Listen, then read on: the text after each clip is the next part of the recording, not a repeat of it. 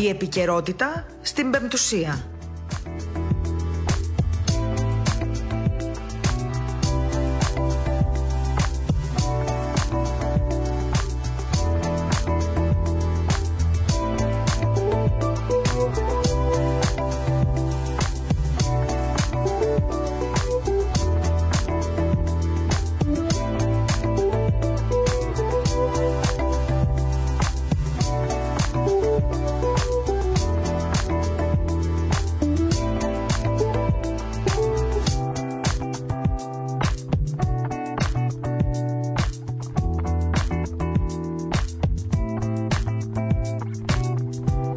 Κυρίες και κύριοι, καλησπέρα σας, αγαπητοί ακροατές, αγαπητοί πατέρες, όσοι μας ακούτε από όλα τα μέρη του πλανήτη. Σας ε, καλησπερίζουμε. Είναι άλλη μια εκπομπή στο ραδιόφωνο της Πεμπτουσία. Η εκπομπή Επικαιρότητα που καθημερινά προσπαθεί να βρίσκεται κοντά σας με πολλές ειδήσεις, ε, θέματα τα οποία αφορούν την κοινωνία μας, την εκκλησία μας, γενικότερα την ανθρωπότητα. Ε, αναλύσεις, πολλές φορές ε, και συνεντεύξεις αλλά και παρεμβάσεις ε, και οτιδήποτε αφορά την καθημερινότητα, οτιδήποτε μπορούμε να προσφέρουμε σε εσάς για την ενημέρωση, για τη σωστή ενημέρωση και την αντικειμενική ενημέρωση. σήμερα έχουμε έτσι μια είδηση που από το πρωί εμάς ε, ανθρωπίνος μας στενοχώρησε βεβαίως. Εκοιμήθη ο Μητροπολίτης Καστορία Σεραφείμ και αύριο το πρωί στις 11 θα τελεστεί εξόδιος ακολουθία.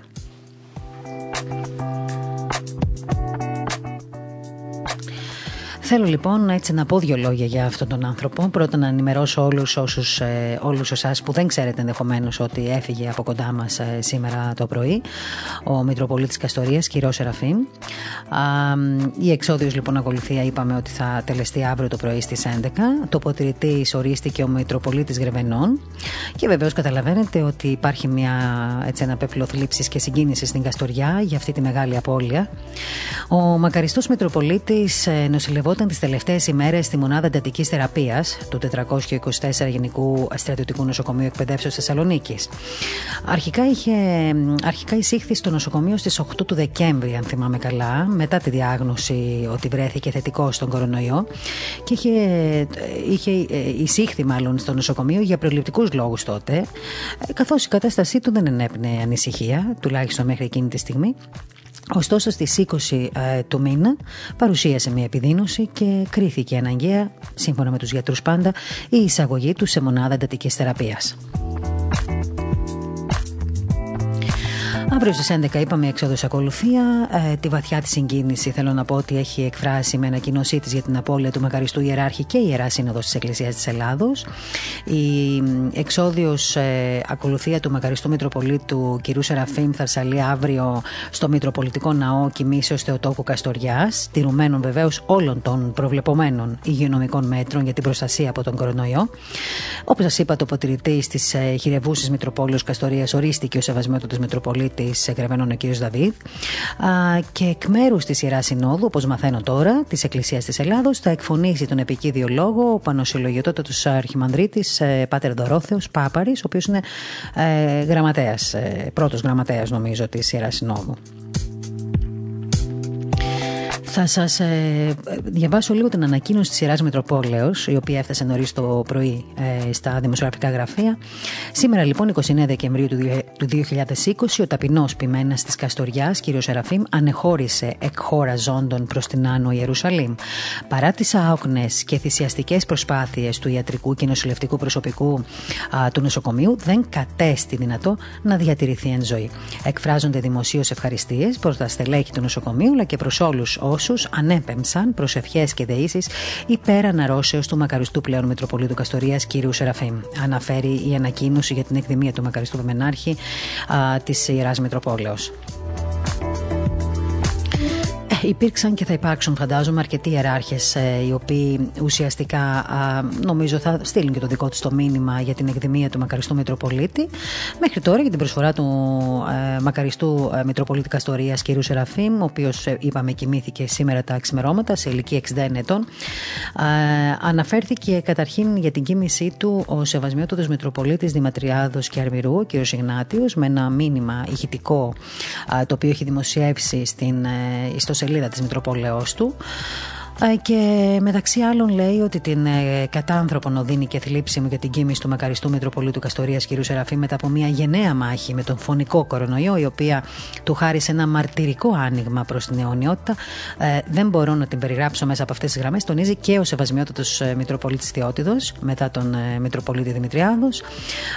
Ε, γνωρίζω ότι και ο ε, Σεβασμιότατος Μητροπολίτης Κερκύρας έχει στείλει ε, μια ανακοίνωση από την Μητρόπολη Μητροπολίτου, ο οποίος αναφέρεται στην κοίμηση ε, του μακαριστού Μητροπολίτου Καστορίας.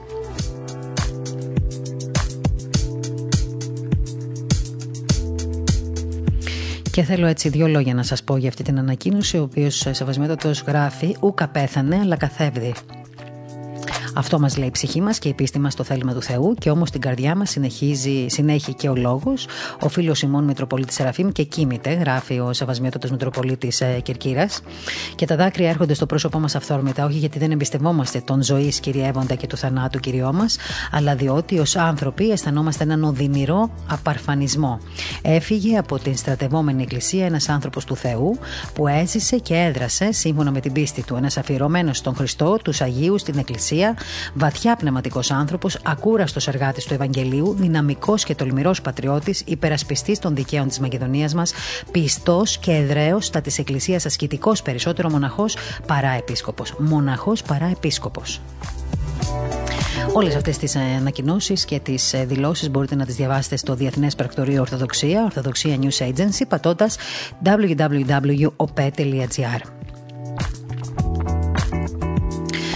Ο μακαριστός Μητροπολίτη Καστορία μας είχε κάνει και εμάς την τιμή αρκετές φορές εδώ ε, να συνδράμει στο έργο της ενημέρωσης που ε, προσπαθούμε και εμείς να υπηρετούμε εδώ όλη η ομάδα του Πρακτορείου Ορθοδοξία αλλά και της Πεντουσίας, του ραδιοφώνου και της τηλεόρασης που πρόκειται να βγει, αλλά κυρίως και του διαδικτυακού περιοδικού ε, Πεντουσία. Από την αρχή λοιπόν της κρίσης αυτής με την πανδημία είχε συνδράμει με την παρουσία του μέσω ζωντανών συνδέσεων που είχαμε από εδώ από το στούντιο της Πεντουσίας και του Πρακτορείου και τη Μητροπολίτου. Από το γραφείο του λοιπόν είχε έτσι μιλήσει σε εμάς. Θα ακούσετε σε λίγο κάποια αποσπάσματα.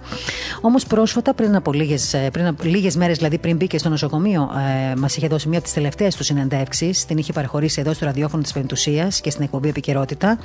Αυτή τη συνέντευξη, που είναι περίπου 20-24 λεπτά, θα την ε, ακούσετε αύριο ε, το μεσημέρι σε αυτήν εδώ την εκπομπή.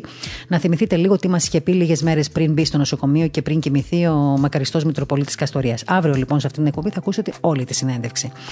Ε, ο ο μακαριστός ε, Μητροπολίτης Καστορία είχε αναφερθεί στην πανδημία που μαστίζει τον πλανήτη, αλλά και στο μεγαλείο των Αγίων και στα θαύματα που έκαναν στις ζωές μας. Είχε τονίσει μάλιστα την πικρία του και τον πόνο του που οι εκκλησίες ήταν κλειστές και ο πιστός λαός δεν μπορούσε να προσέλθει να κοινωνήσει.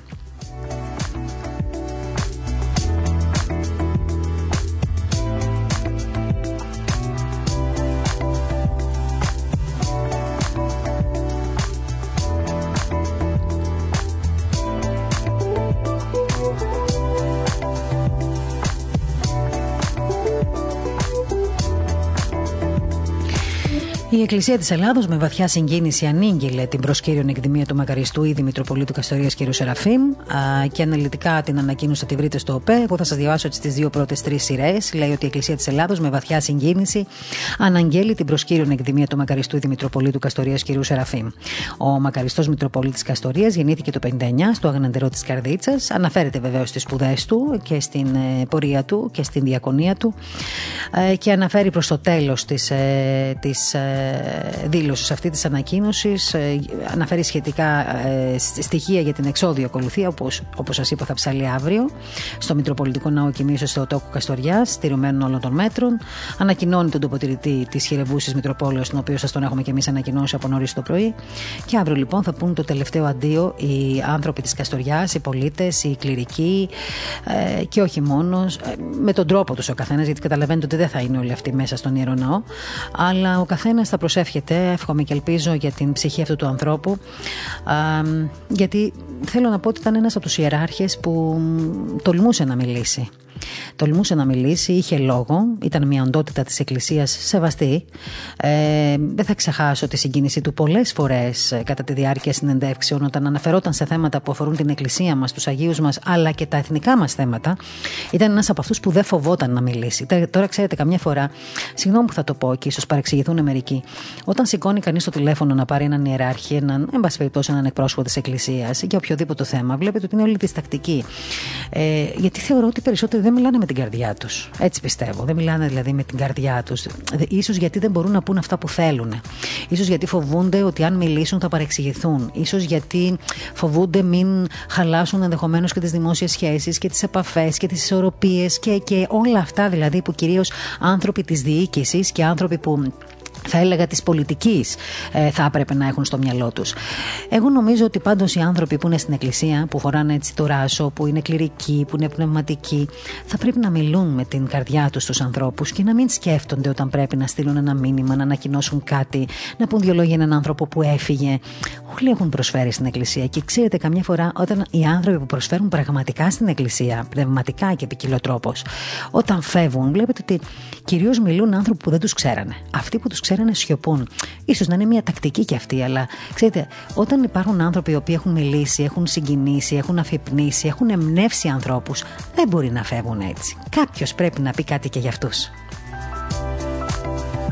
Και ο, και ο ε, μακαριστός Μητροπολίτης Καστορίας έλεγε ήταν άνθρωπος που δεν φοβόταν το λόγο. Ήταν άνθρωπος που άνοιγε την καρδιά του και δεν τον ενδιέφερε ποιος ήταν απέναντί του τι θα σκεφτεί ο άλλος. Έλεγε αυτό που είχε μέσα του αυτό που τον φώτιζε ο Θεός το έλεγε. Δεν φοβόταν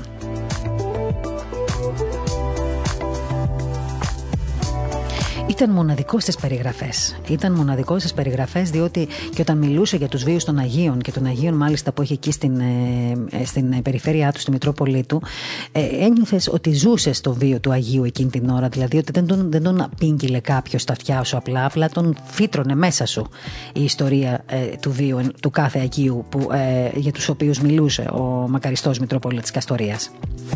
Θέλω να ακούσουμε έτσι δύο μικρά, ένα μικρό απόσπασμα από την τελευταία συνέντευξη που μας ε, είχε δώσει ε, ο μακαριστός Μητροπολίτης.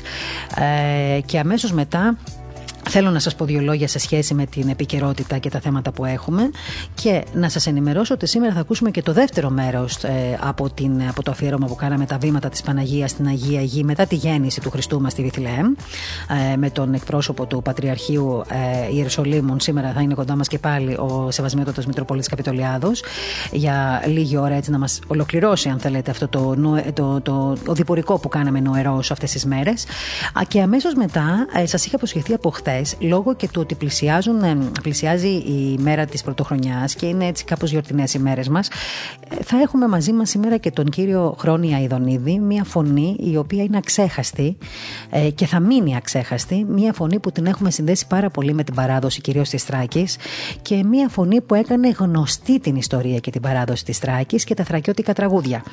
Ε, άρα λοιπόν, ε, σήμερα νομίζω ότι πρέπει να μείνετε και πάλι κοντά μας μέχρι το τέλος, γιατί θα έχουμε πολύ ενδιαφέρον ενδιαφέρουσα συζήτηση και με τους δύο καλεσμένους μας. Θέλω όμως, σας παρακαλώ πολύ, να ακούσουμε ένα μικρό απόσπασμα από τη συνέντευξη που κάναμε προσφάτως ε, με τον ε, μακαριστό Μητροπολίτη ε, Καστορίας, ε, κύριο Σεραφείμ, και αμέσως μετά θα προχωρήσουμε στα θέματά μας. Όταν ακούμε ότι η Εκκλησία είναι αιστεία ε, μεταδόσεως αυτού του ιού, ότι το μυστήριο της Θείας Ευχαριστίας μπορεί να μεταδώσει δηλαδή ένα ιό, ε, τι μπορεί να πει κανείς μόνο. Δεν μας έχει αφήσει ο Θεός μόνος μας. Εμείς όμως χρειάζεται να ανοίξουμε τα μάτια μας και τα αυτιά μας, να τον δούμε και να ακούσουμε τη φωνή του. Και εμείς σαν Μητρόπολη ε, καθημερινά έχουμε τη Θεία Λειτουργία από το Μητροπολιτικό Ναό και οι άνθρωποι παρακολουθούν καθημερινά δηλαδή τη Θεία Λειτουργία και τον Επίσκοπο λειτουργούνται, ευλογούνται και αγιάζονται αυτούς αλλά και ευχόμενο για αυτούς. Και κάθε βράδυ στο Επισκοπείο της ε, Μητροπόλεως μας ε, γίνεται η ακολουθία του αποδείπνου ώρα 10 κάθε βράδυ ε, μια ιδιαίτερη δέηση για την παράκληση, για ε, δέηση για την επιδημία, αυτή τη δημική επιδημία. Ένα κομποσκίνη θα λέγαμε για τους ασθενείς και ιδιαίτερα αυτούς που βρίσκονται διασωληνωμένοι. Εκείνο όμως το έλεγα και προσωπικά το αποθετούμε εδώ για την επαρχία μου είναι αυτό που με έχετε ακούσει κι εσείς. Παιδιά μου αγαπημένα, προέρχει η υγεία. Προέχει η υγεία. Δεν θα μπορούσα ποτέ να δεχθώ στον εαυτό μου ένας άνθρωπος να μολυνθεί από κάποιον άλλον άνθρωπο.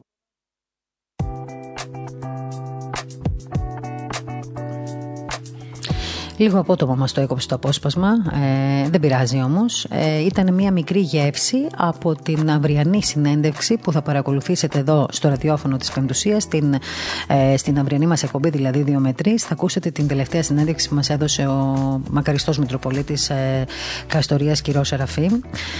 Αύριο λοιπόν, 11 το πρωί της Τετάρτης, 30 Δεκεμβρίου, εξόδιος ακολουθία του Μεγαριστού Ιεράρχη και ο Μητροπολίτη Γρεβενών τοποθετητή. Εμείς να ευχηθούμε να έχει καλό παράδεισο, να έχουμε την ευχή του και να τους θυμόμαστε αυτούς τους ανθρώπους ακόμα και όταν φεύγουν, διότι όλα όσα έχουν πει, όλα όσα έχουν κάνει, πάντα είναι έτσι και γραμμένα μέσα μας. Όταν οι πορείες είναι έτσι, θα έλεγα, άγιες πορείες από ανθρώπους που έχουν προσφέρει ε, στον, ε, στην πνευματική ζωή του τόπου μας. Τώρα, ε, θέλω λίγο να σας ενημερώσω και για μια κίνηση στην οποία συμμετέχει και το Ινστιτούτο Αγιος Μάξιμος ο Γρεκός με, με τίτλο «Πανδημία και επιστήμη, ενημέρωση και αντιμετώπιση». Η Επιστημονική Συμβουλευτική Επιτροπή Ορθοδόξων Λειτουργών Υγείας σε συνεργασία με το Ινστιτούτο Αγιος Μάξιμος ο Γρεκός με αφορμή την ανάγκη που έχει δημιουργηθεί από την πανδημία του κορονοϊού για ενημέρωση, ενεργοποιεί δράσεις που αφορούν την επιστημονική αξιολόγηση και οργάνωση πληροφοριών. Δράσεις έρευνας, τεχνολογίας για όλα τα φαινόμενα με τελικό αποδέκτη την ιατρική πρόληψη και την υγεία, λαμβάνοντας υπόψη μαζί με τα ιατρικά δεδομένα και τις αρχές της Ορθόδοξης Χριστιανικής πίστης. Σκοπός είναι να απαντηθούν αγωνιώδη ερωτήματα που θέτουν οι απανταχού της γης Ορθόδοξοι Χριστιανοί. Αν μπείτε λοιπόν στην Πεμπτουσία σήμερα και στο Πρακτορείο Ορθοδοξία, θα διαβάσετε και το σχετικό δελτίο τύπου με τίτλο Πανδημία και Επιστήμη, Ενημέρωση και Αντιμετώπιση, όπου εκεί θα δείτε ότι με έμφαση στο βαθύ σεβασμό και την αγάπη στον άνθρωπο, ε, ε, το δίκτυο Ορθόδοξων Λειτουργών Υγείας και το Ινστιτούτο Άγιος Μάξιμος ο Γρεκός επιθυμεί αυτή την περίοδο να συνδράμει με όποιο τρόπο και μέσο διαθέτει προς την ενίσχυση του έργου των λειτουργών υγείας λόγω των ιδιαίτερων και πρωτόγνωρων συνθηκών που έχουν δημιουργηθεί από την πανδημία. Από τα μέσα λοιπόν καλοκαιριού καθιερώθηκε μια σειρά διαδικτυακών ιατρικών συνάξεων, στην οποία συμμετείχε και το Ινστιτούτο μας ε, και ο καθηγούμενος Σεράς Μεγή Μονή Βατοπεδίου Γέροντας Εφρέμ για να ενημερωθούμε όλοι μας για τις επιστημονικές θέσεις στο θέμα αντιμετώπισης της πανδημίας, ενώ ενεργοποιήθηκε παράλληλα ένα διεθνές δίκτυο ορθόδοξων λειτουργών υγείας από την οργανωτική υποστήριξη του Ινστιτούτου. Ε, έτσι λοιπόν, μέσα από αυτές τις διαδικτυακές συνάξεις θα μπορούμε όλοι να ενημερωνόμαστε για το πώς μπορούμε να προστατευόμαστε από αυτή την πανδημία και σιγά σιγά να βλέπουμε λίγο και τα βήματα που κάνει η επιστήμη και να τα αναλύουμε με ειδικούς πάντα. Οπότε θα σας κρατήσουμε ενήμερους για τα αποτελέσματα αυτών των ε, συνάξεων Νομίζω ότι όλοι θέλουμε να μάθουμε τι μπορούμε και πώς μπορούμε να επιβιώσουμε από αυτή την πανδημία. Ε, πριν ε, έτσι προχωρήσουμε λίγο με τις συνεντεύξεις μας σήμερα, θέλω να κάνω μια γρήγορη αναφορά και στην απάντηση Μητροπολίτη Λεμεσού στον Αρχιεπίσκοπο Κύπρου με τίτλο Πάντα διαλέγει τις Άγιες Μέρες για ψέματα και συκοφαντίες. Αυτός είναι ο τίτλος που έχουμε δώσει εμείς, γιατί ουσιαστικά λέγεται και μέσα σε αυτό το, την ανακοίνωση της Μητροπόλεως. Νομίζω ότι ήταν καιρός ο Πανηρότατο να ανακοινώσει επιτέλους κάτι, να γράψει κάτι ε, ε, για όλα αυτά που καταφέρεται εναντίον του και ο Αρχιεπίσκοπος Κύπρου, δυστυχώς.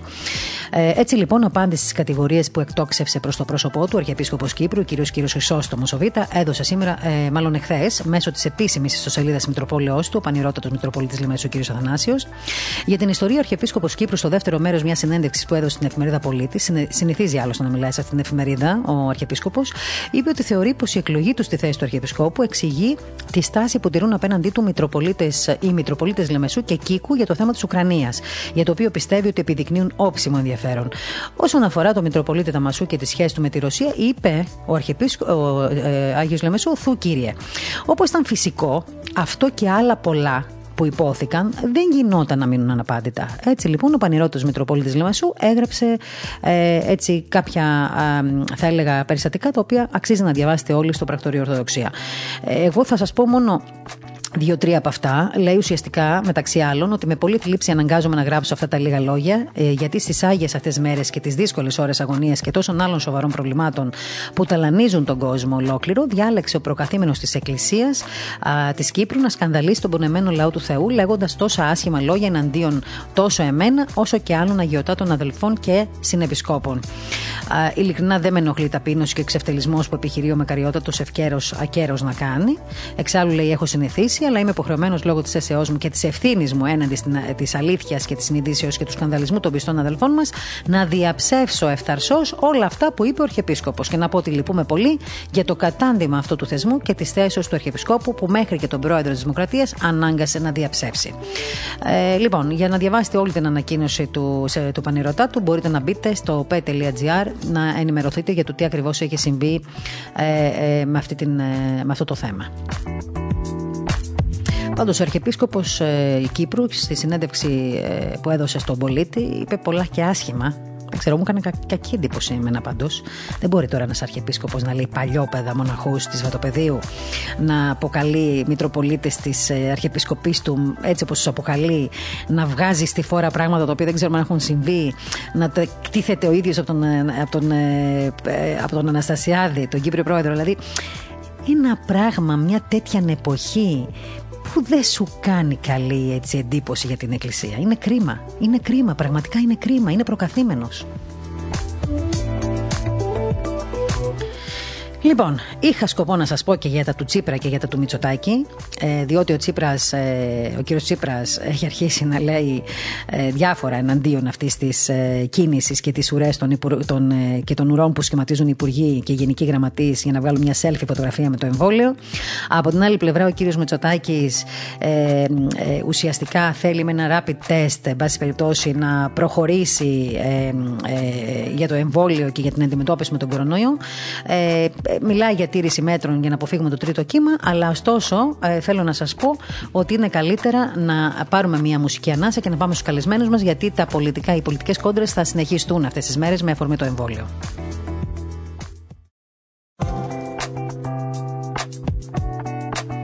Καταλάβατε λοιπόν ότι ακούσαμε μια φωνή που σημαίνει πολλά για όλους μας, πολλά για την πατρίδα, για τα ήθη και τα έθιμά μας, για την παράδοσή μας. Ο Χρόνης Αιδονίδης, ένας από τους σημαντικότερους ερμηνευτές της παραδοσιακής μας μουσικής, θρακιώτης στην καταγωγή, ξέρετε όλοι σας, έκανε γνωστή την μουσική της πατρίδας του σε όλη την Ελλάδα, αρχικά μέσα, αν θυμάμαι καλά, από τις ραδιοφωνικές του εκπομπές και στη συνέχεια μέσα από τη δισκογραφία ή τις συναυλίες. Ο κ. Αιδονίδης γεννήθηκε σε ένα χωριό κοντά στο Διδημότυχο, στην Καροτή. Μάλιστα ε, ήταν ε, ε, γιος, είναι γιος δασκάλου και ιερέα και της κυρίας Χρυσάνθης, της Χρυσάνθης Αϊδονίδη, η γονής του βεβαίως αγωνική μύθη. Ήταν μάλιστα το δεύτερο από τα πέντε παιδιά της οικογένειας και θέλω να πω ότι πέρασε τα παιδικά και εφηβικά του χρόνια στο χωριό του. Εκεί έμαθε, από ό,τι ξέρουμε, τα πρώτα του τραγούδια, εκεί μοιήθηκε στον κόσμο της παραδοσιακής μουσικής, πρώτα από τη μητέρα του που γνώριζε τα περισσότερα τραγούδια της Τράκης και έπειτα από τους πλανόδιους μουσικούς που έπαιζαν στα πανηγύρια του χωριού. Τώρα, τι να πω για τον ε, κύριο Αιδονίδη, ο οποίος έχει μια πολύ μεγάλη πορεία ε, στην παράδοση, στη μουσική, στη, στα, σε όλα όσα έχει πει ο ίδιος, αλλά νομίζω ότι αυτές τις μέρες, τις χρονιάρες, ε, ειδικά αυτές τις μέρες, είναι ωραίο πράγμα να ακούς τέτοιους ανθρώπους που μας έχουν, που μας, στιγμα, μας έχουν στιγματίσει. Άνθρωποι που μυρίζουν παράδοση, άνθρωποι που τους ακούσαμε, που μας συντρόφευσαν με τη φωνή τους και με το πάθος τους και την αγάπη τους για την παράδοση, τη στιγμή που ήμασταν γύρω από το οικογενειακό τραπέζι, Κυριακές, γιορτές. Αυτά τα ακούσματα, αυτές τις θύμησες δεν πρέπει ποτέ να τις ξεχάσουμε. Γι' αυτό και εμείς σήμερα θέλουμε να πούμε ένα μεγάλο ευχαριστώ ε, στον κύριο, Χρήστο, στον κύριο Χρόνια Ιδονίδη, ο οποίος βρίσκεται αυτή τη στιγμή στο ραδιοφωνικό μας, ε, στη ραδιοφωνική μας συντροφιά. Κυρία Ιδονίδη, σας ευχαριστώ πάρα πολύ που είστε κοντά μας. Παρακαλώ ότι εγώ ευχαριστώ που μου δίνετε την ευκαιρία ναι, τέτοιες μέρες να επικοινωνήσουμε με τον κόσμο της Θράκης και όλης της Ελλάδας. Και του ε, κόσμου, γιατί μας μας ακούνε από διάφορες χώρες, κυρία Ιδονίδη, να ξέρετε. Ναι, ναι, ναι, και τον κόσμο γενικά, ναι, ναι. Ε, ε, λοιπόν, εγώ ευχαριστώ καταρχήν. Να είστε καλά, εύχομαι να είστε πάντα υγιείς και να, να είμαστε και του χρόνου έτσι να τα ξαναπούμε. Λοιπόν, κύριε Δονίδη, είστε ένας άνθρωπος ο οποίος πέρα από σημαντικός ερμηνευτής της παραδοσιακής μας μουσικής, ε, θα πω ότι είστε πρώτα Έλληνας. Ένας άνθρωπος που έχει βαθιά ριζωμένη την παράδοση μέσα του, γιατί αλλιώς νομίζω δεν θα μπορούσατε να είστε σήμερα αυτός που είστε. Ε, με αφορμή λοιπόν αυτές τις μέρες, θέλω λίγο να θυμίσουμε στον κόσμο, έτσι, τις, ε, μέσα από τις δικές σας τις μνήμες, τι σήμαινε για τους ανθρώπους ε, ε, τα παλαιά χρόνια. Τι σήμαιναν αυτές οι μέρες, αυτή η περίοδος; Από τις δικές σας τις μνήμες. Τι έχετε μέσα σας, τι θυμάστε τη μάνα σας, από το σπίτι σας, από το χωριό σας; Πώς ήταν τα χρόνια εκείνα τα ωραία της παράδοσης; Λοιπόν, εκείνα τα χρόνια, παρόλο ότι ήταν πολύ δύσκολα με πολλά προβλήματα με φτώχεια, με, με ελλείψεις πολλές, ε, φτώχες, τρομερές. Ε, λοιπόν, παρόλα αυτά, για μας που ήμασταν νέοι, για την ηλικία μας, ήταν οι καλύτερες. Ήταν η χαρά των παιδιών, γενικά, οι γιορτές αυτές των Χριστουγέννων και του Πάσχα.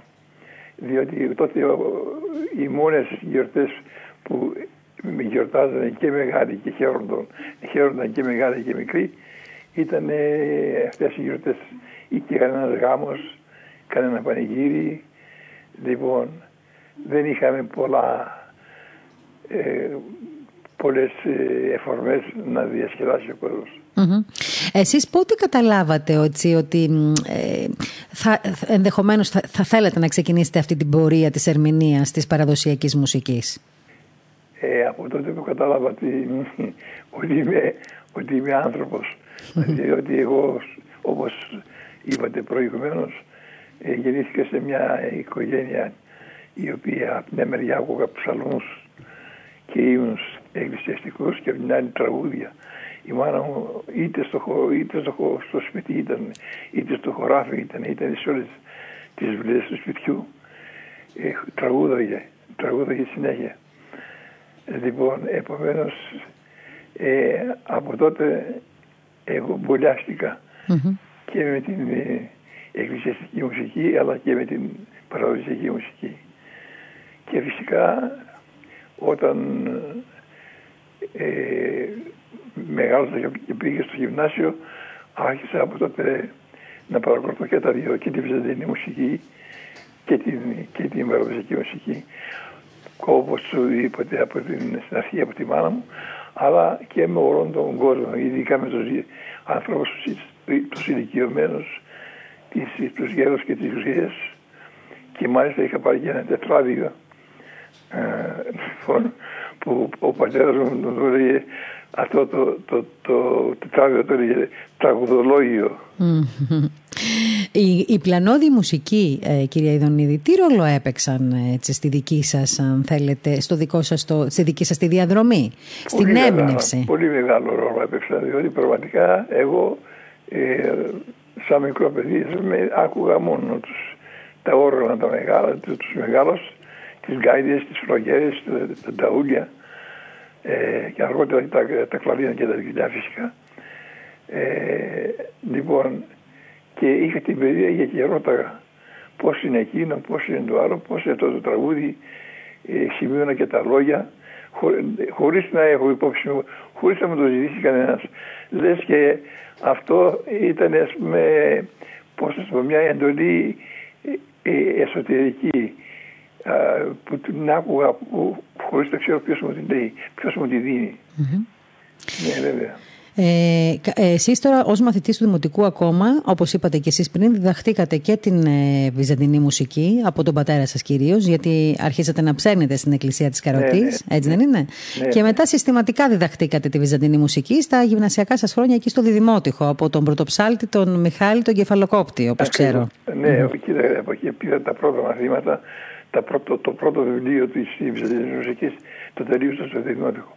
Αλλά μετά όταν κατέβηκα στην Αθήνα το 49-50 πήγα στο ελληνικό οδείο. Mm-hmm.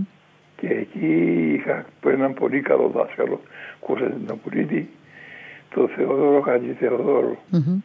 Μεγάλος δάσκαλος. Πολύ μεγάλος. Πολύ μεγάλος. Βέβαια. Μάλιστα. Και μετά εσείς νομίζω κάνατε και άλλες δουλειές. Δηλαδή πήγατε στο νοσο... Σισμανόγλιο νοσοκομείο που εργαστήκατε ως λογιστής. Έτσι δεν είναι; Ναι, ναι. Από εκεί συνταξιοδοτηθήκατε, αν δεν κάνω λάθος. Ναι, ναι, πήγα προ, προσωρινά πήγα, αλλά επειδή όπως είναι γνωστό ουδέν μονιμότερο του προσωρινού, πήγα στις, το 1950 στο Σισμανόγλιο και έφυγα το 1988 με σύνταξη. Έτσι είναι. 39 χρόνια.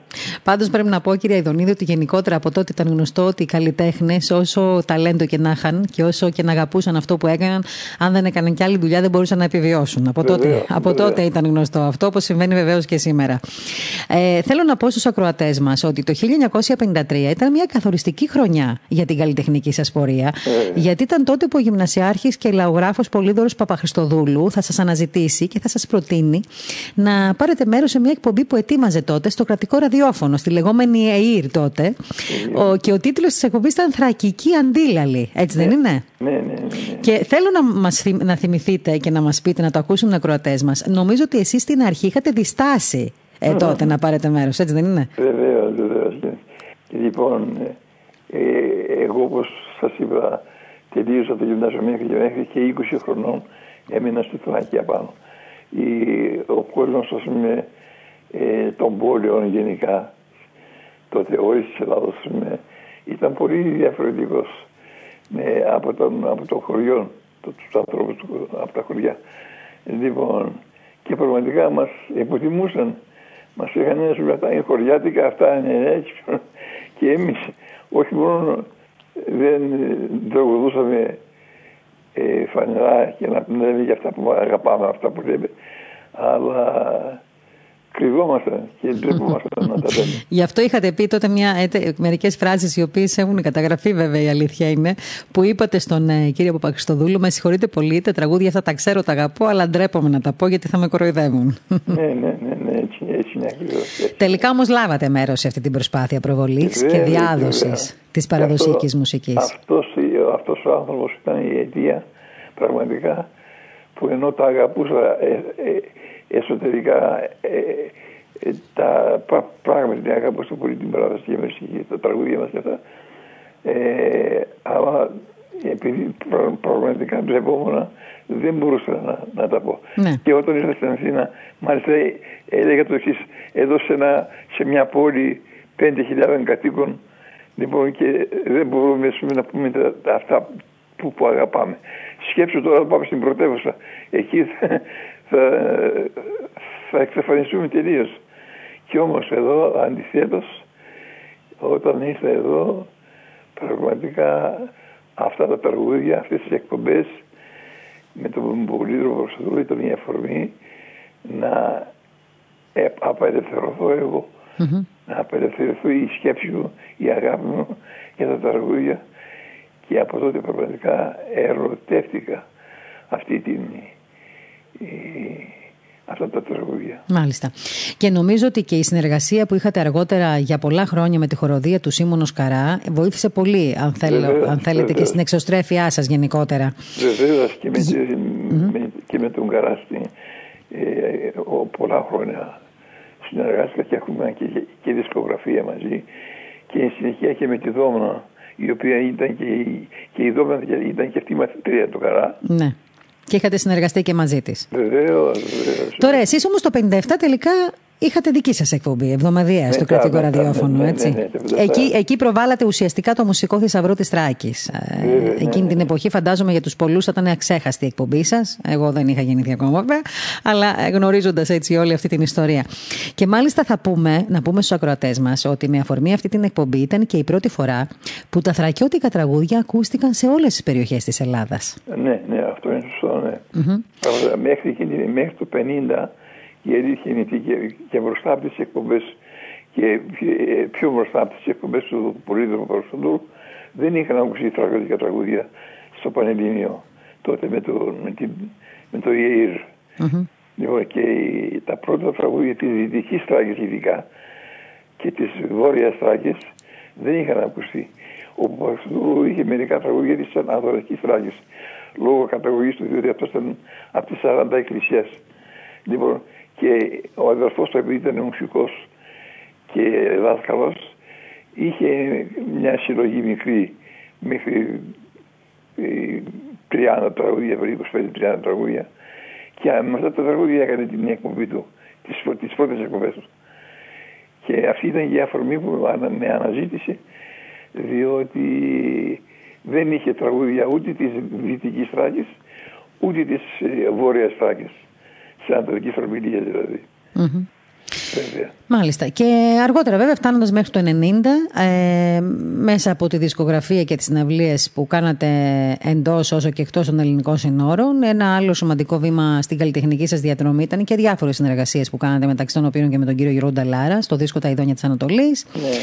Έτσι λοιπόν οι παραδοσιακοί ήχοι άγγιζαν ε, και ένα κοινό που τότε θα έλεγα δεν είχε ασχοληθεί με το είδος αυτό και ακολούθησαν πολλές συναυλίες με μεγάλη απήχηση όπως και εκείνη της παρουσίαση του δίσκου σας ε, στο Λιγαβιτό, του δίσκου δηλαδή Τα Ιδόνια της Ανατολής. Ναι. Όμως η πορεία ήταν πολύ μεγάλη ε, η δική σας με, με διάφορες δουλειές όπως και ο διπλός δίσκος Τραγούδια και Σκοπή της Τράκης, ο οποίος μάλιστα πρέπει να πούμε ότι ήταν συνοδευόμενος και από ένα πλούσιο λαογραφικό υλικό ε, ναι. και με τραγούδια αποκλειστικά ερμηνευμένα από εσάς. Έτσι δεν είναι, εκείνος ναι, εκείνο το δίσκο. Έτσι είναι, ναι, έτσι Και βέβαια την πρωτοχρονιά του 2000, κυρία Ιδονίδη, πρέπει να το πω, όλοι σα θυμόμαστε σε ένα παγκόσμιο τηλεοπτικό εορταστικό πρόγραμμα για την υποδοχή τη νέα χιλιετία.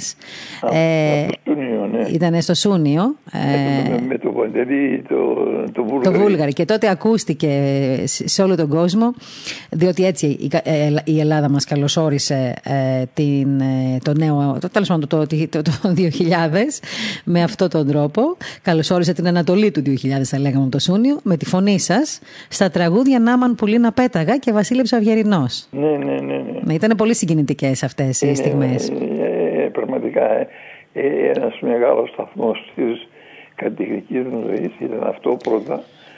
Εν συνεχεία ήταν εύστιχα τη, οι, οι Ολυμπιακοί Αγώνες το, το, το 4, το 2004 ε, και μετά εδώ θα, θα σας πω ένα ε, ε, για ένα γεγονός που όταν ακούστηκε και η, το τραγούδι με στην, ε, στους Ολυμπιακούς Αγώνες mm-hmm. με πήρε ένας παλιός συνάδελφος και φίλος και μου λέει χρόνι τώρα μπορείς να πεθάνεις. Μετά από αυτό, ε. Ναι, τώρα μου λέει ακούστηκες στο Σούνιο, ακούστηκες στο Ολυμπιακό στάδιο ε, τι άλλο περιμένεις από εδώ. Mm-hmm. Τίποτα, τίποτα καλύτερο, μεγαλύτερο. Και όμως υπήρχε για μένα και μεγαλύτερο. Διότι εγώ το 1910 το Νοέμβριο παραμονή του Αγίου Ανδρέα πήγα στο Πατριαρχείο και ο Πατριάρχης ο Βορθολομαίος μου απένιμε το οφίκιο του άρχοντος Υμνοδού.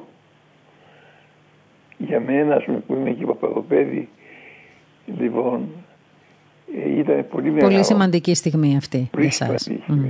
Μάλιστα.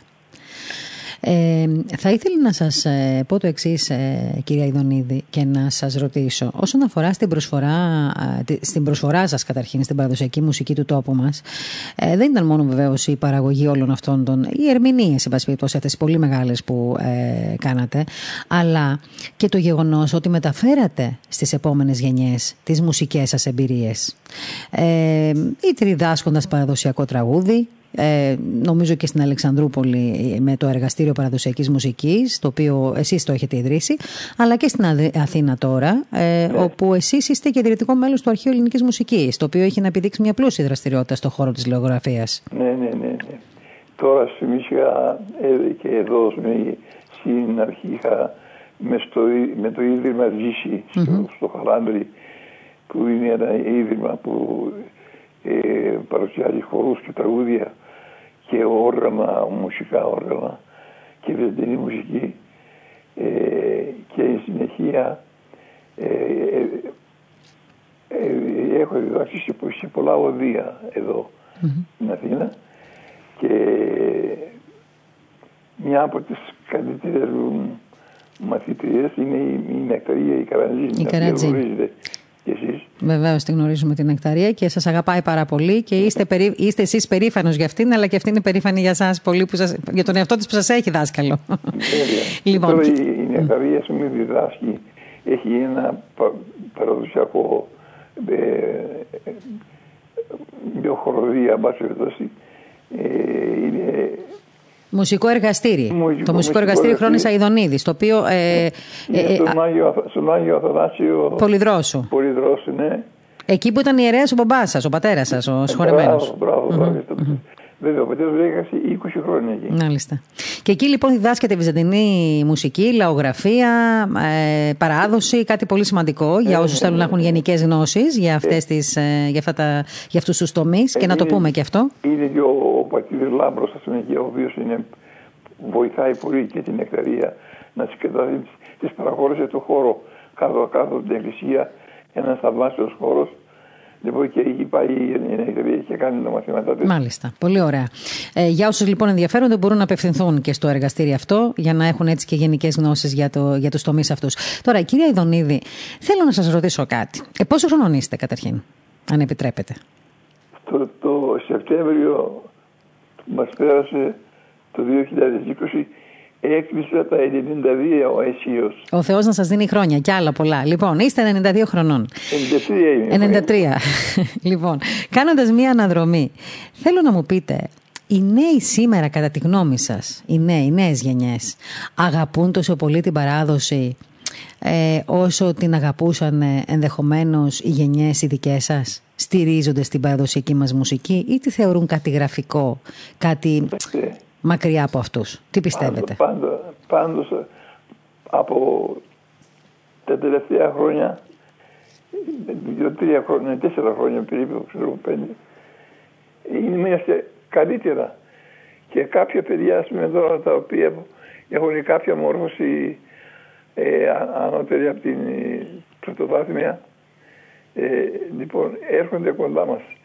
Δηλαδή πάλι η πλειοψηφία είναι μακριά από τα παραδοσιακά τραγούδια. Έχει μανία μεγάλη. Ρεύω προς το έξω, προς το, προς τα έξω, προς το εξωτερικό τραγούδι.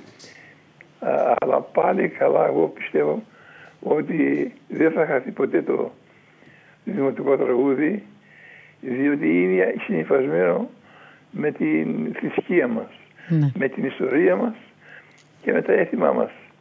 Δεν μπορείς να Δεν ξεριζώνεται εύκολα από μέσα μας. Κυλάει στις στη, στη, στη φλέβες μας, το, με το αίμα μας μαζί. έτσι, ακριβώς. έτσι νομίζω και εγώ. Έτσι νιώθω και εγώ δηλαδή. Ε, εσείς τώρα από όλα αυτά τα τραγούδια που έχετε ερμηνεύσει, υπάρχει κάποιο που, στο οποίο έχετε έτσι μια ιδιαίτερη αδυναμία; Αυτός συνήθως το, το ρωτάνε ε, όλοι οι δημοσιογράφοι. Εμείς οι κακοί δημοσιογράφοι. λοιπόν, αλλά κοιτάξτε, εγώ όλα αυτά τα τραγουδία, σε όλα αυτά τα τραγουδία και τα πολύ καλά, δηλαδή ως στη μελωδία ή ως προς το στίχο, ε, που με ενδιαφέρον δεν είναι όλα τα ίδια πασούλες. Αλλά επειδή σε όλα αυτά τα τραγουδία έχω βάλει τη σφραγίδα μου απάνω εκεί. Τα θεωρώ παιδιά μου. Και δεν υπάρχει κανένας γονέος που να αγαπάει λιγότερο το ένα παιδί από το άλλο. Έτσι νομίζω. Μάλιστα, σωστή. Μια απάντηση που μας καλύπτει θα έλεγα είναι. Ναι, ναι. Ε, από τη Θράκη Κάποιες στιγμές που έχετε κρατήσει μέσα σας και που σας συγκινούν ακόμα και τώρα, ίσως και από τα παιδικά σας χρόνια, δεν ξέρω, μπορεί να είναι μέσα από το σπίτι σας, από τις οικογενειακές σας στιγμές που ζούσατε τότε με τους γονείς σας. Ποια είναι η σκηνή που μπορεί να σας συγκινεί, τι έχετε κρατήσει μέσα, τι είναι αυτό που ακόμα άμα το σκεφτείτε σήμερα σας φαίνει δάκρυα στα μάτια; Αυτές οι γιορτές των Χριστουγέννων και του Πάσχα.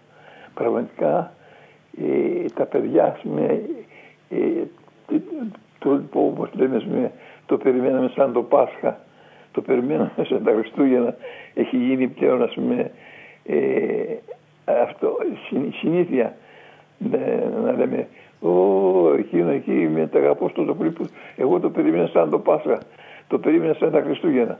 Και οι μεγάλοι του λένε mm. πραγματικά αυτές οι γιορτές ειδικά που περνάμε τώρα ήταν οι πιο συγκινητικές οι πιο χαρούμενες στιγμές ειδικά την νεολαία για τα παιδιά.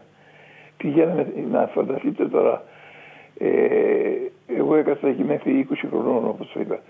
Δεν θυμάμαι ποτέ καμιά χρονιά Χριστούγεννα χωρίς χιόνια. Έχουν αλλάξει το όπως ξέρεις οι συνθήκες οι κυρικές συνθήκες. Λοιπόν σηκωνόμαστε με το πρώτο με του κόκορα.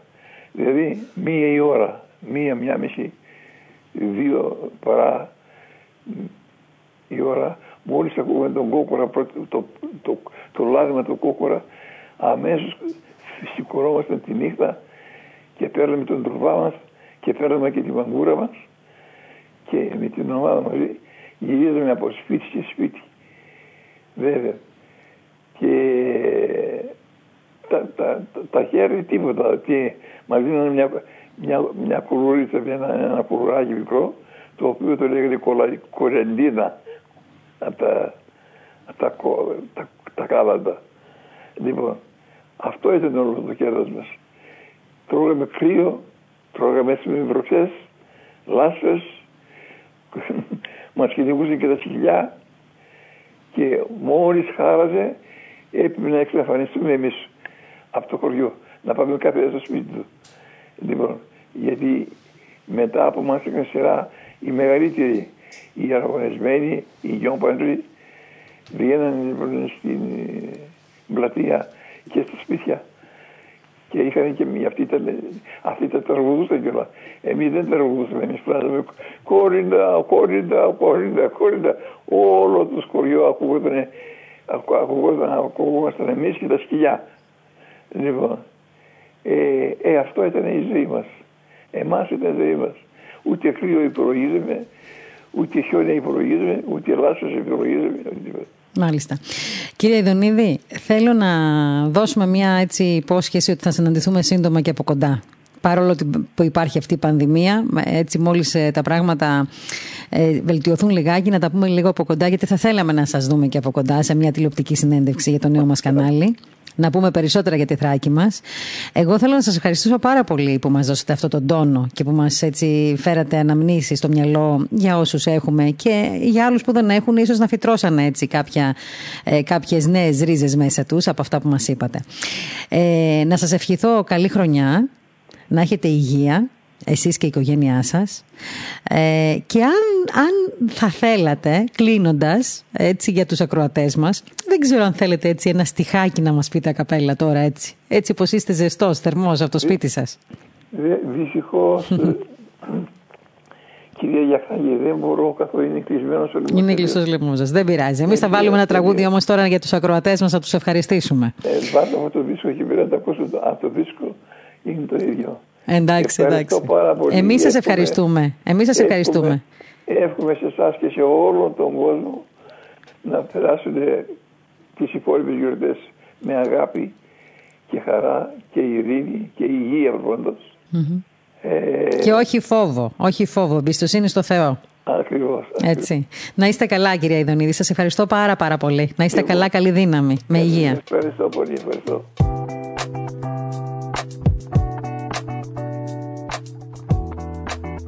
Και τώρα λοιπόν ε, θέλω, όπως σας υποσχέθηκα και για σήμερα και θα, όσο χρειαστεί θα γίνεται αυτό γιατί θέλω να έχουμε πάντα σημείο αναφοράς στους Αγίους Τόπους, δεν θέλω να ξεχνάμε ποτέ, ποτέ τους Αγίους Τόπους. Και να ευχόμαστε και να προσευχόμαστε και εμείς από την πλευρά μας ταπεινά στις προσευχές μας για αυτούς τους ανθρώπους που είναι εκεί κάτω και φυλάτουν θερμοπύλες και τα Άγια προσκυνήματα. Και αύριο θα σας διηγηθώ και μια ιστορία που συνέβη χθες το βράδυ αργά σε ένα μοναστήρι εκεί στους Αγίους Τόπους αλλά δεν θέλω τώρα αυτή τη στιγμή γιατί έχουμε να κάνουμε αυτό το ωραίο ταξίδι σήμερα με τον Σεβασμιότατο Μητροπολίτη Καπιτολιάδος οποίο έχουμε στη γραμμή μας. Ε, ε, σεβασμιότατα, ευλογείτε. Ε, χρόνια πολλά για άλλη μια φορά. Ε, είμαστε λοιπόν στο δεύτερο μέρος της επαφής μας ε, σήμερα, μετά το χθεσινό μας ταξίδι. Ε, Εχθές μας διηγηθήκατε ε, και μας περιγράψετε τα βήματα της Παναγίας μας ε, από τη στιγμή που γέννησε ε, και τον έχοντας και τον Χριστό μας στα χέρια της και φτάσαμε μέχρι την Αίγυπτο. Όμως θέλω να ρωτήσω κάτι. Μετά τη γέννηση ξέρουμε ότι έγινε και η περιτομή του Χριστού στις 8 ημέρες. Μετά σαράντισε. Να μας πείτε και πού σαράντισε και πώς σαράντισε. Μετά έρχεται νομίζω η σφαγή και μετά φεύγει για την Αίγυπτο η Παναγία, ο Ιωσήφ και, με, τον Χριστό. Έτσι δεν είναι; Σύμφωνα με τα ήθη και τα έθιμα και τα τυπικά των Εβραίων το παιδί, το αγόρι ειδικά στις 8 ημέρες μετά τη γέννησή του το πηγαίνουν και του κάνουν την περιτομή σύμφωνα με τα ήθη και τα έθιμα των Εβραίων μέχρι τη σήμερα. Πήρε λοιπόν ο Ιωσήφ τη Μαριάμ και οπωσδήποτε πήγαν στον ναό του Σολομόντος όπου έγινε και η περιτομή στην 8η ημέρα και εκεί δίδεται και το ονομα Μετά τις 40 ημέρες έπρεπε όμως να πάει και να ε, σαραντήσει το παιδί όπως κάνουμε και σήμερα και αυτό το και τα είναι πάρα πολύ σημαντικά διότι η Παναγία όταν πήγε μαζί με τον Ιωσήφ στο ναό του Σολομόντος το παρέδωσε στον Σιμεών τον πρεσβήτη του ναού ο οποίος έχει μια μικρή ιστορία και πρέπει να την πούμε γιατί ε, είναι πολύ επίκαιρη. Δεν είναι τυχαίος ο πρεσβήτης που πήρε στην αγκαλιά του το Χριστό για να το σαραντήσει. Αυτός ήταν ένας από τους πολλούς ε, μεταφραστάς της Παλαιάς Διαθήκης από την εβραϊκή γλώσσα στην ελληνική γύρω στα 100 χρόνια, 120 χρόνια πριν όταν ένας από τους Πτολεμαίους κάλεσε 70 κοντά λογίους από την Ιερουσαλήμ για να του μεταφράσουν την Παλαιά Διαθήκη από την Εβραϊκή στην ελληνική γλώσσα. Μεταξύ αυτών ήταν και ο Σιμεών, ο πρεσβύτης, τότε 25 ετών. Και τότε εδίδεται ένα κομμάτι της Παλαιάς Διαθήκης σε δύο διαφορετικούς ε, μεταφραστάς για να, γιατί ήταν πονηρός ο Πτολεμαίος μήπως και του έγραφαν διάφορα ή άλλαζαν το κείμενο. Μεταξύ αυτών λοιπόν ήταν και ο Σιμεών, ο πρεσβύτης ο οποίος έλαχε να μεταφράσει τον Ισαΐα. Ο Ισαΐας λοιπόν έλεγε κάπου ότι μία Παρθένος θα γεννήσει τον Μεσσία και θα παραμείνει Παρθένος μετά τη γέννηση του Ιού της. Αυτό δεν το πίστεψε ο Σιμεών. Και όταν μιλούσε με τους ε, συμπρεσβυτέρους τους εκεί στον Νείλο λέει εγώ θα πετάξω το δαχτυλίδι μου και αν ποτέ το βρω έχει να πει ότι αυτή η προφητεία θα είναι αληθής. Το βράδυ που είχαν τραπέζι του Νείλου μέσα στην κοιλιά του ψαριού βρέθηκε το δαχτυλίδι που είχε πετάξει στον Νείλο και τότε του φανερώνεται και ο άγγελος Κυρίου και του λέει δεν θα κλείσεις τα μάτια σου εάν δεν πιάσεις το παιδί αυτενής που αμφισβήτησες. Και πράγματι μέσα στο Άγια των Αγίων, μέσα στο ναό του Σολομόντος που υπηρετούσε πολύ γέρον πλέον πάνω από μπορεί και 150 χρονών να ήταν σύμφωνα με την παράδοση εκεί έλαβε εις τα σαγκάλας του τον Ιησού να τον σαραντήσει και εκεί είναι που είπε νυν απολύεις τον δούλο σου δέσποτα κατά το ρήμα σου εν ειρήνη, ότι είδον οι οφθαλμοί μου το σωτήριόν σου, ο ητήμασας κατά πρόσωπον πάντων των λαών, φως εις αποκάλυψη εθνών και δόξαν λαού σου Ισραήλ. Εκεί λοιπόν έγινε, έγιναν τα 40 επέστρεψαν ξανά στην ε, Βιθλέμ γιατί δεν είχε τελειώσει ακόμα η καταγραφή.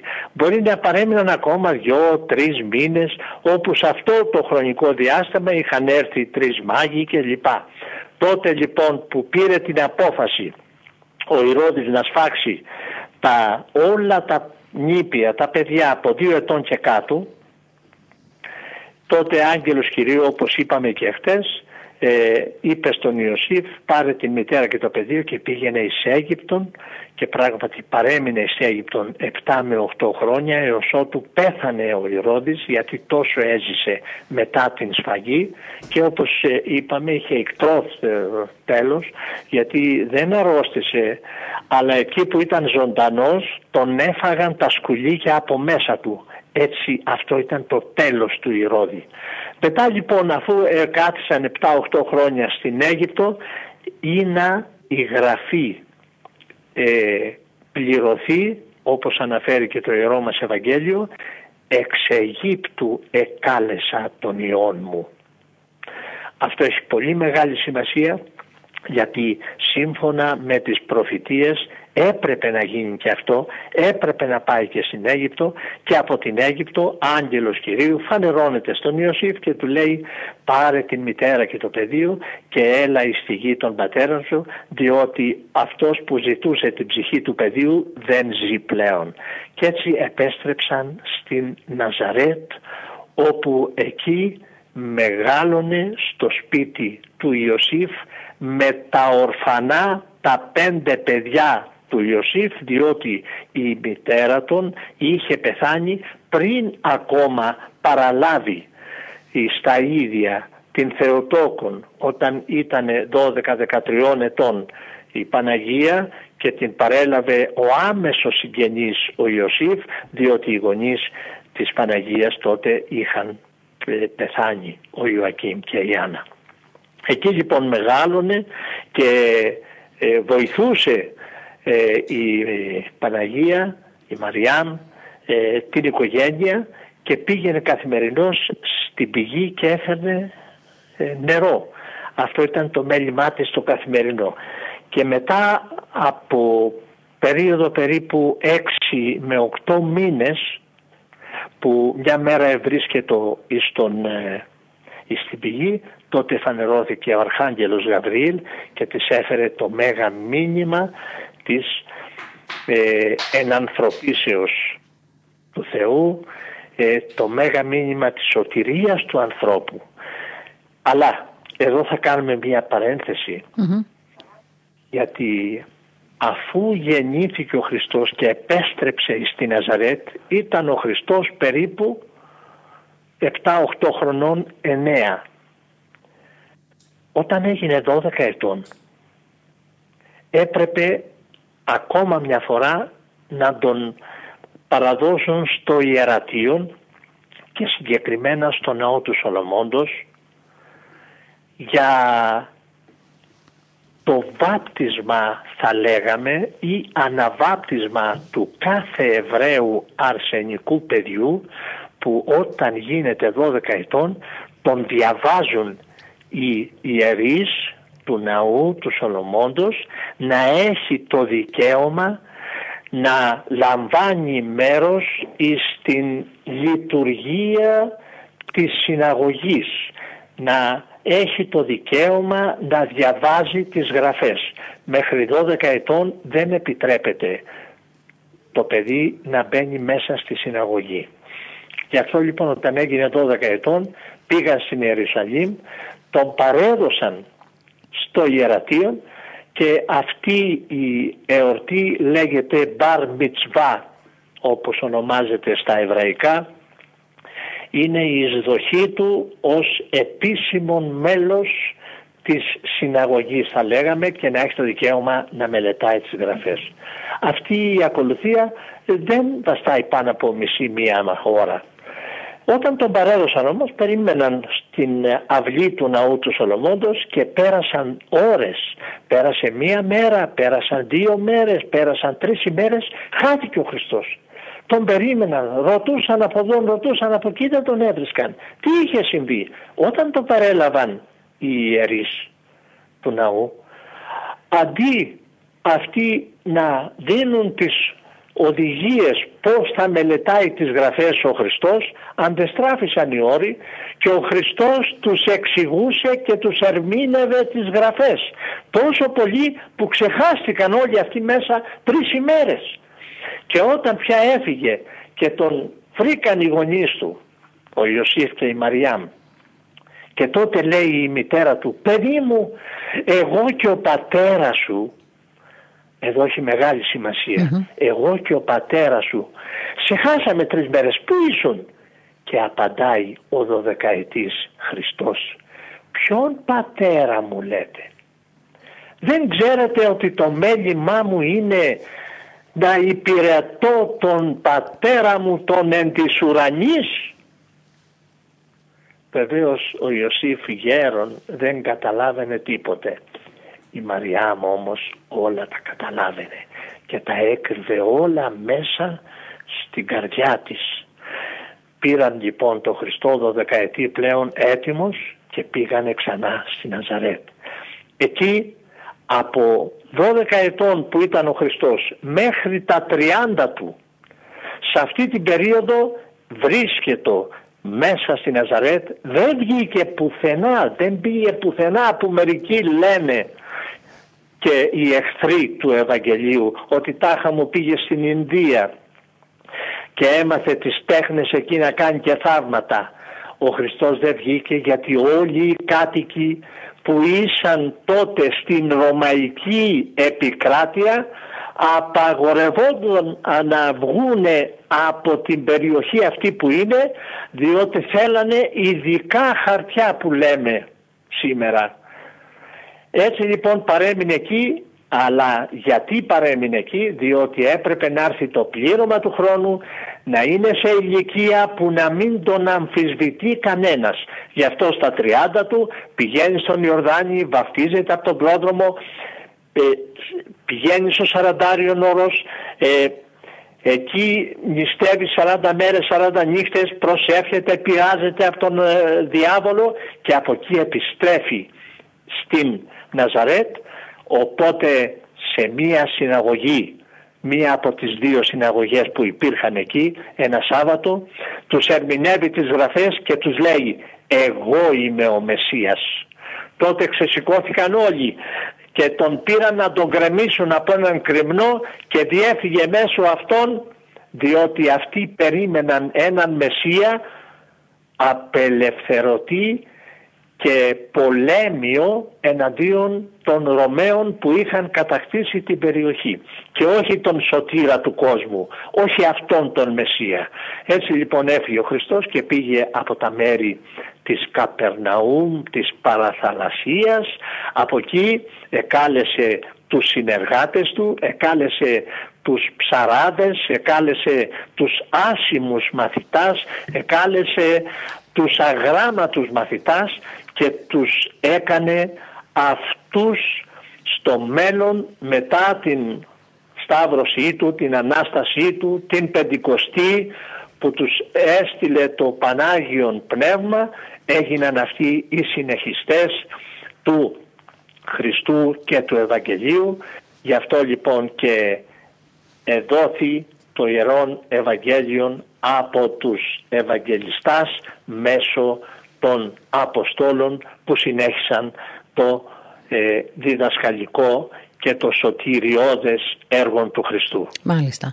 Και θέλω να πω ότι είναι πολλά τα σημεία στην Αγία Γη που όταν ο κόσμος έρχεται εκεί, όταν βεβαίως η πανδημία ξανανοίξει ε, έτσι, τις, ε, τα αεροδρόμια και λοιπά και μπορεί να ταξιδεύει ο κόσμος, πολλά σημεία στους Αγίους Τόπους ε, αναφέρονται σε όλα αυτά τα σημεία των γραφών και γι' αυτό ο κόσμος όταν έρχεται οι επισκέπτες, οι προσκυνητές. είμαι στη διάθεσή σας. Ναι, να μιλάμε, να μιλάμε μέχρι να ξανάρθουμε και μέχρι να ξαναβρεθούν, να μπορούν να έχουν την άνεση οι προσκυνητές να ξαναφτάσουν στους Αγίους Τόπους.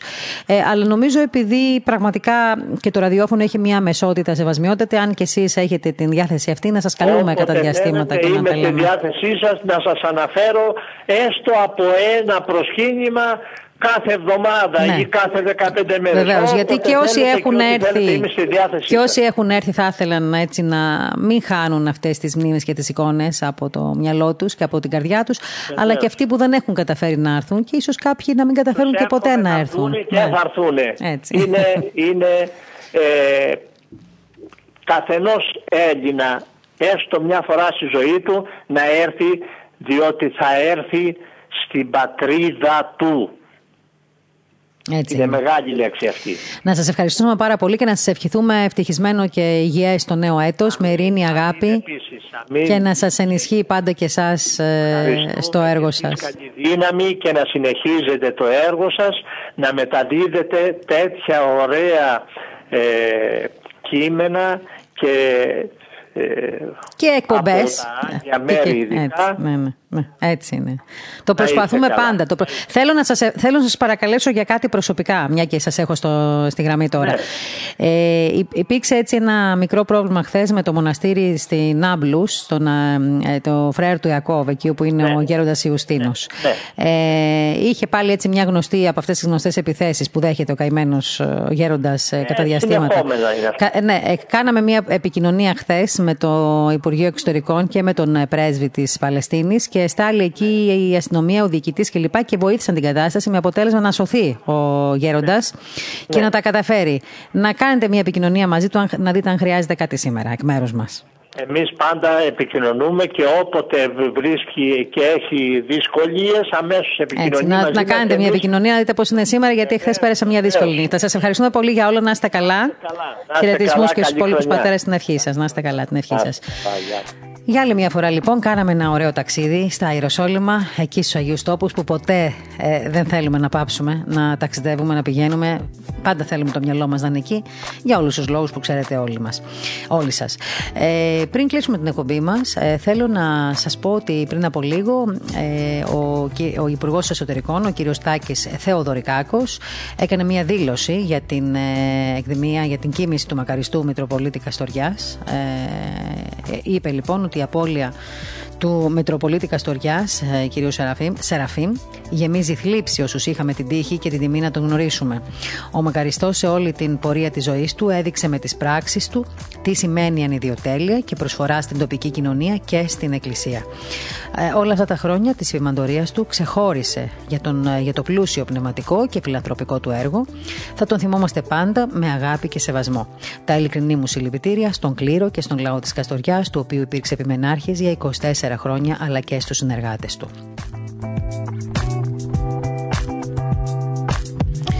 Αύριο λοιπόν στις 11 το πρωί εξόδιος ακολουθία.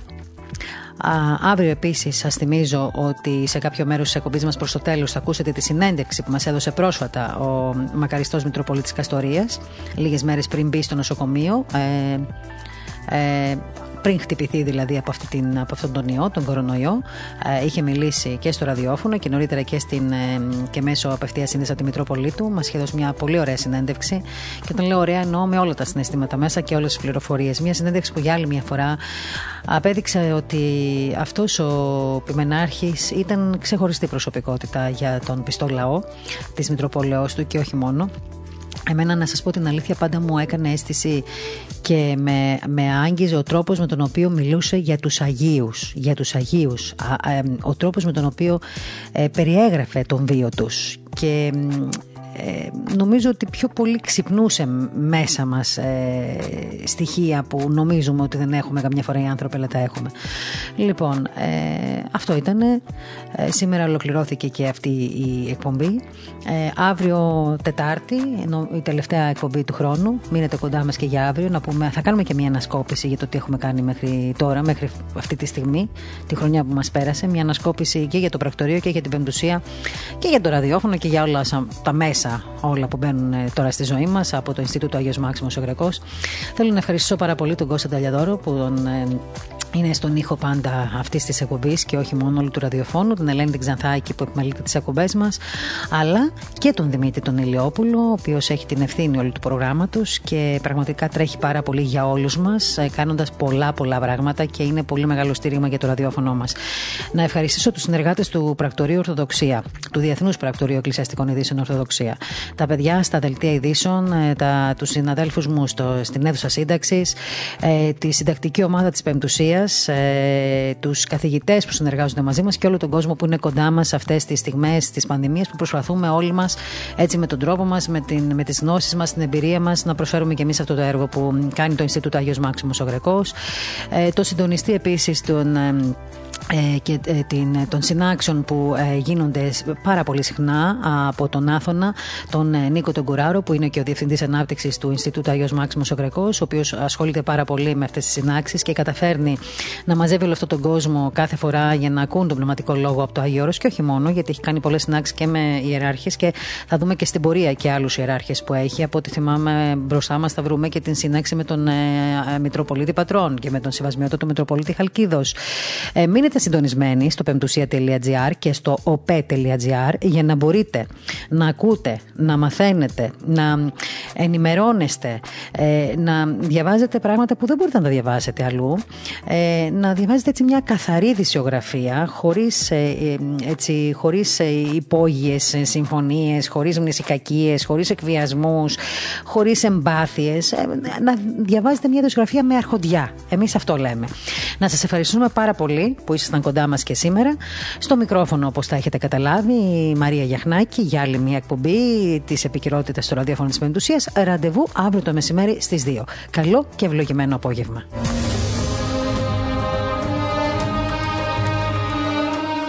Το ημερολόγιο της για το έτος 2021 σε ένα πολυτελή και καλέσθητο τόμο για επιτραπέζια χρήση εξέδωσε η Ιερά Μεγιστή Μονή Βατοπεδίου. Το ημερολόγιο του 2021 επί τη συμπληρώση 200 χρόνων από την Ελληνική Επανάσταση, είναι αφιερωμένο στο καθοριστικό αυτό γεγονός για την ιστορία της πατρίδας μας και την πορεία του ελληνισμού. Την έκδοση προλογίζει ο καθηγούμενος της Ιεράς Μεγίστης Μονής Βατοπεδίου Γέρον Εφρέμ. Το πλούσιο και εικονογραφικό υλικό συνοδεύεται από επεξηγηματικά κείμενα που μαρτυρούν την προσφορά της Μονής Βατοπεδίου στο γένος κατά την προεπαναστατική και επαναστατική περίοδο. Σημαντικές προσωπικότητες συνδέθηκαν με τη Μονή και αποτέλεσαν δυναμικοί παράγοντες για την ανεξαρτησία συμβάλλοντας στην άνθηση των γραμμάτων και της παιδείας του γένους και στην οικονομική ενίσχυση του απελευθερωτικού αγώνα. Η Μονή Βατοπεδίου συνέβαλε με κάθε τρόπο και υλικό μέσο στην Επανάσταση, ενώ προσέφερε και με το έμψυχο υλικό της ως θυσία, προσφέροντας νέους μάρτυρες στην Εκκλησία για την αγάπη του Χριστού και την απελευθέρωση του γένους.